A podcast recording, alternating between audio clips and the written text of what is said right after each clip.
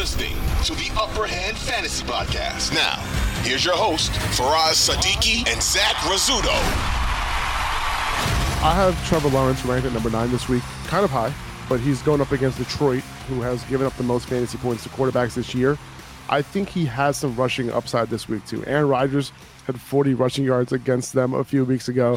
Uh, Fields had that 147 yard game, right? Daniel Jones had a 50 yard game against them. Josh Allen 78 yards. Uh, and before the bye, Lawrence had a 53 yard game, a 26 yard game on the ground. Um, he hasn't thrown a pick since week eight against Denver. You know, he threw for 321 yards and three touchdowns last week against Baltimore, which was yeah. super impressive. That was one of his best games I've ever seen from him.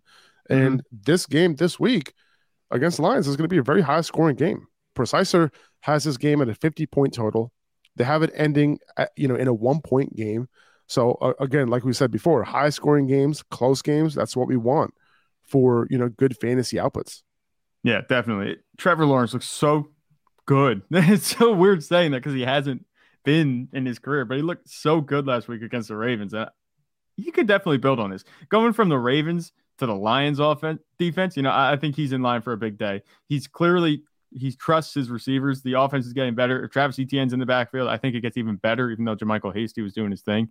The offense overall has looked pretty good. Trevor Lawrence is having a promising season, you know, which is really all you could really ask for after that rookie season that was terrible with Urban Meyer. So many yeah. explanations and things that went wrong. You know, it looks like they're finding stability. And the play calling is also helping. You know, Doug Pederson, he's aggressive, and it looks like you know, obviously that two point conversion, you can make a argument that anybody would have maybe gone for that. But Doug Pederson, you know, he's putting the ball in Trevor Lawrence's hands and letting him do his thing, which is what you want, especially from your fantasy quarterback.